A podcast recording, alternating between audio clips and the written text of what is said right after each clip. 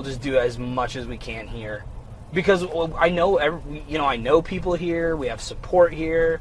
Uh, people were unbelievably receptive to like letting us use Oh, locations yeah, yeah. and um, and so food we I mean we got some food donated which we wouldn't have been able to afford it if if we hadn't had if we if people hadn't stepped up and really leaned in to help us make it. I mean really So- the whole community made it possible.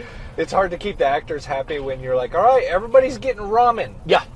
Yeah. No. It's it, it okay so here's what I will say. Ramen and hot dogs. Ramen and hot dogs. I hope you guys are super hungry. Easy Mac all around. Spared no expense for you guys.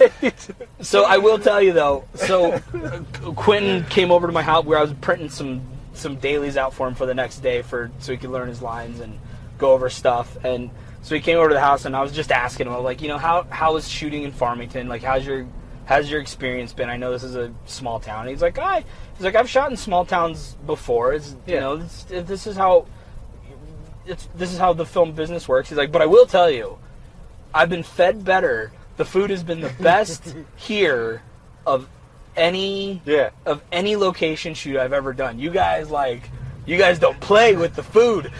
so you know, I like I had like my in-laws were making like enchiladas. Oh, it was like homemade Mexican food and Sam Gonzalez at Los Hermanitos uh, Yeah. gave, gave us dinner one night and um, Chef Bernie's uh, hooked us up with dinner Oh, one night, dude. and so I mean, really, we had we had a, an unbelievable amount of support for for the. When- otherwise, we wouldn't have been able to feed everybody. When It would those have are been your like options for food, I mean, you are rocking it, man. right, yeah, exactly. Got oh, homemade homemade Mexican. We got the, the Mexican restaurants in town hooking us up. Yeah.